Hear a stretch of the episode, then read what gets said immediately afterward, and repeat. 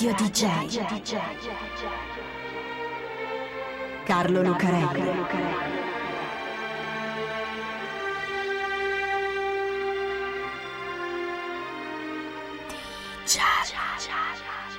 Carlo Lucarelli presenta Di Giallo, il radiodramma di Radio DJ. Salve a tutti, questo è Di Giallo su Radio DJ e io sono Carlo Lucarelli per raccontarvi assieme a Fabio B un'altra strana storia del mondo della musica.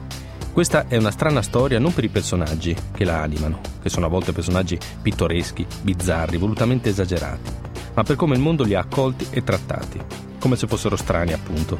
Ma strano non è la parola giusta per loro perché questa è la storia di Harvey Milk, il sindaco di Castro Street, e di chi a quella strada di San Francisco ha dato voce come nessun altro, Sylvester James, semplicemente detto Sylvester.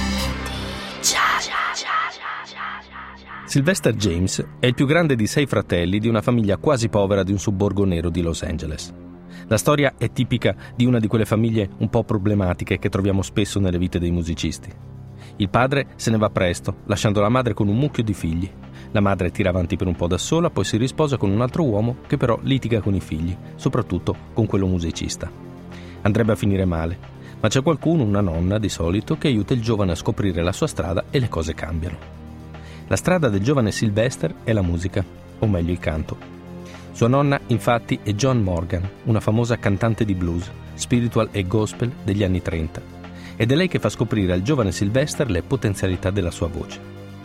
Da piccolo, siamo alla fine degli anni 40, lo fa cantare nel coro della Chiesa di Dio in Cristo, un gruppo di pentecostali inquadrati nella Chiesa afroamericana, dove si tengono delle messe che sono praticamente dei grandi concerti. Il piccolo Sylvester è così bravo che fa venire la gente alla messa, più del pastore. Così se lo portano in giro per le chiese del Sud California come un tournée. Quella è la sua strada, cantare, e fin lì fino alla musica va tutto bene. È il resto che nella vita del giovane Sylvester non funziona e che lo fa litigare con la famiglia, con il patrigno, e gli fa avere problemi anche a scuola, con certi compagni e certi insegnanti del college. Perché Sylvester è gay e ha parecchi problemi con la sua identità sessuale. Non lui. Lui si sente benissimo con se stesso, ha le idee chiare di chi e cosa vuole essere, e infatti lo è, anche nella musica. Dal momento che indirizza, adatta e plasma la sua voce sul repertorio delle più grandi cantanti di blues e gospel, come Bessie Smith e Billie Holiday. No, sono gli altri che hanno problemi con lui, sono la sua famiglia, la società e la scuola che non sono ancora pronte per accettarlo. Lui non fa niente per rendergli il compito più facile, ed è giusto così. È un artista Sylvester, segue il suo istinto e non c'è ragione per cui debba fingere o limitarsi. Che sarebbe come travestirsi, ma non da donna come fa. E quello non è un travestimento per lui, è essere se stesso, travestirsi da qualcos'altro, che non è. Così, a 16 anni, Sylvester se ne va di casa Gira per tutta Los Angeles cercando una sistemazione, cercando di finire la scuola, cercando di cantare, cercando tante cose che non può trovare lì, a Los Angeles, o almeno non ancora. C'è un altro posto in quegli anni, gli anni 60, dove Sylvester può trovare quello che cerca. È una città che si chiama San Francisco ed è lì che Sylvester va, nel 1967. In quegli anni San Francisco è una città molto particolare. A San Francisco c'è Castro Street, che è lei stessa una strada per allora molto particolare. Quella zona della città che si estende attorno all'intersezione tra Castro e Market Street, che viene semplicemente chiamata De Castro, sta diventando in quegli anni il quartiere gay più grande e meglio organizzato degli Stati Uniti, più del Greenwich Village di New York. Sono gli anni 60, sono gli anni della controcultura, della controinformazione, della rivoluzione sessuale, anni di libertà politica e culturale e anche sessuale appunto, ma essere gay negli Stati Uniti resta un problema. A Castro no, Lì si stabiliscono gay di tutto il paese, che danno vita ad uno dei quartieri più creativi e liberali della città. A contribuire allo sviluppo all'identità di De Castro è soprattutto un uomo, un giovane molto deciso e molto in gamba che si chiama Harvey Bernard Milk. Milk è nato a New York, a Long Island. Si è diplomato in un istituto per insegnanti e si è arruolato in marina. Durante la sua adolescenza, la sua carriera scolastica e il suo servizio nella Marina degli Stati Uniti ha sempre tenuto gelosamente segreto il suo essere gay e quasi nessuno se n'è accorto.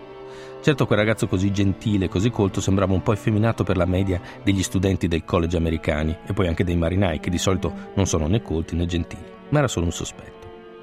Alla Marina degli Stati Uniti però il sospetto basta, perché lo congedano con onore e con un buon grado, ma lo congedano comunque. Milk se ne va in giro per gli Stati Uniti, fa diversi lavori, l'insegnante, l'assicuratore, il broker a Wall Street e ha diverse relazioni, tutte molto segrete.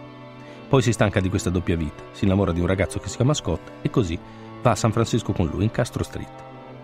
Fino agli inizi degli anni 60, De Castro era stato un quartiere di operai cattolici, molto per bene sessualmente orientato come si immagina. Poi le famiglie degli operai si erano arricchite e si erano trasferite verso le cittadine della Baia. A Castro era arrivato uno dei primi gay bar, Lippi. I gay di San Francisco avevano conosciuto la zona e dato che c'erano tante case sfitte si erano trasferiti lì, orientando il quartiere. Milk arriva a Castro nel 1972, apre un negozio di fotografia ma soprattutto si butta in politica diventa uno dei principali attivisti dei diritti dei gay, che in quegli anni non sono molti, secondo una morale molto puritana e molto omofobica, che manda la polizia a fare retate nei bar e nei locali e mette dentro tutti per offese, oltraggio e una sfilza di strani reati che arrivano a punire penalmente anche il sesso orale. Radio DJ. DJ. Sylvester arriva a San Francisco cinque anni prima di Harvey Milk My life started when I moved to San Francisco. La sua vita, dice, comincia quando se ne va a San Francisco. Ma la sua vita vera, come Sylvester, comincia quando incontra un signore che si chiama Hervey Fuqua. Fuqua è un talent scout che prima lavorava niente meno che per la Motown, la mitica casa discografica di Detroit che ha lanciato il rhythm and blues. Adesso Fuqua lavora per la Fantasy Record e ha notato questo tizio dalla voce incredibile e dalla forte presenza scenica che va in giro accompagnato da un gruppo di coriste che si fa chiamare Two Tones of Fun. Fu qua metti tutti insieme ad un mago del sintetizzatore come Patrick Cowley ed ecco che nasce il fenomeno silvestre. Un esempio per tutti, You Make Me Feel, tra parentesi Mighty Real, che all'inizio è una ballata molto dolce, ma poi diventa un velocissimo pezzo disco, uno dei più famosi di tutta la musica dance. Anche se Silvestre non si limita soltanto a cantare pezzi dance, continuando a spaziare tra il gospel, il funky e il rhythm and blues. Sylvester è una drag queen. Si presenta sul palco travestito da donna, vestito in modo molto appariscente, esasperando toni e movimenti in uno spettacolo che è fisico oltre che vocale. Sono tante le drag queen che animano il mondo dello spettacolo di quegli anni, sia quello del cinema, quello sperimentale della Factory di Andy Warhol per esempio, oppure i cult movies di John Waters con l'enorme Divine, sia quello della musica, con una linea che arriverà fino a RuPaul. Però non è facile essere una drag queen neanche in quel mondo. La casa discografica chiede continuamente a Sylvester di attenuare i toni, di non esasperare il travestitismo e gli atteggiamenti drag. Ma da quell'orecchio Sylvester non ci sente, lui non attenua niente. C'è una grande fetta di pubblico, di mercato insomma, che si lascia spaventare dalle sfumature gay della musica dance. Tipo la disco non è cosa da veri uomini, tutti quei lustrini, quei lamè luccicante, il falsetto. Bene, Sylvester se ne frega e va avanti lo stesso. Si presenta in scena nelle copertine dei dischi con una parrucca riccia molto afro e con tutti i suoi lustrini e il suo lame luccicante. Così Sylvester diventa presto la regina di Castro Street. La comunità gay di Castro si sviluppa e si ingrandisce sempre di più, diventando una delle più grandi degli Stati Uniti. Tanta gente significa tanti voti e questo attira l'attenzione dei politici democratici, che in quegli anni sono sicuramente più vicini ai problemi dei gay dei repubblicani. Harvey Milk però non è soddisfatto dell'approccio morbido del Partito Democratico ad una serie di problemi che praticamente continuano a tenere l'omosessualità fuori legge. E non è soddisfatto neanche del modo con cui la città viene amministrata comunque, gay o non gay. Ora, se non ti va come viene fatta una cosa, allora fatela da te ed è quello che fa Milk. Si propone per un seggio al Consiglio Comunale e siccome i democratici e le associazioni gay non lo appoggiano, corre da solo Milk non ha soldi, non ha protezioni politiche importanti, non ha neanche un vero e proprio comitato elettorale. Però è bravo, è in gamba ed è deciso e quando parla sa muovere e convincere la gente. Fallisce una serie di elezioni ma alla fine ci riesce. Diventa consigliere comunale, il primo uomo politico americano apertamente omosessuale. La gente lo chiama il sindaco di Castro Street. Harvey Milk muore nel novembre del 1978. Gli spara un altro consigliere comunale che si chiama Dan White c'era stata una proposta di legge comunale a favore dei diritti degli omosessuali, proposta da Milk. White si era opposto e siccome il progetto andava avanti, aveva rassegnato le dimissioni per protesta, sperando che il sindaco George Moscone le avrebbe rifiutate. Invece il sindaco le accetta e così White impazzisce. Fa irruzione nell'ufficio del sindaco con una pistola e dieci caricatori in tasca e gli spara. Poi, in corridoio, incontra Harvey Milk e spara anche a lui, scaricandogli tutto il caricatore nella testa. White viene condannato ad una pena abbastanza bassa per omicidio volontario e non premeditato. La giuria lo ritiene incapace di intendere di volere. La difesa azzarda una teoria piuttosto singolare. White è un maniaco della forma fisica e della sana alimentazione, ma da un po' si era messo a mangiare hamburger e hot dog nei fast food, segno inequivocabile di uno stato di depressione aggravato dall'avvelenamento da cibo spazzatura. Così la Coca-Cola e gli hamburger si prendono parte della colpa e Dan White se la cava con sette anni di prigione. De Castro esplode in quella che viene chiamata The White Night Riot, la rivolta della notte bianca. 3.000 persone inferocite, con 60 poliziotti e un centinaio di manifestanti che finiscono in ospedale. Harvey Milk muore nel 1978 a 48 anni.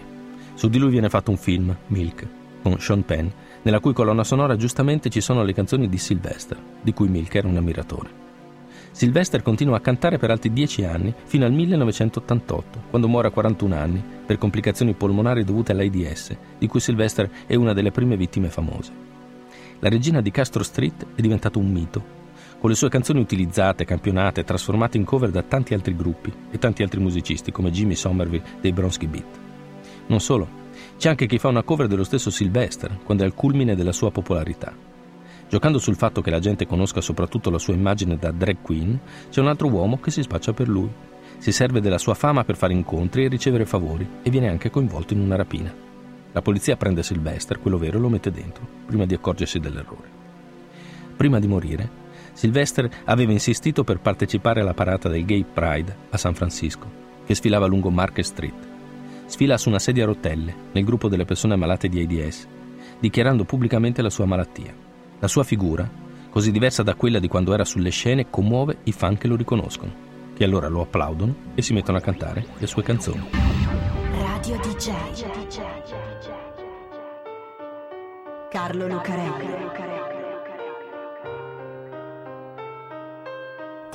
DJ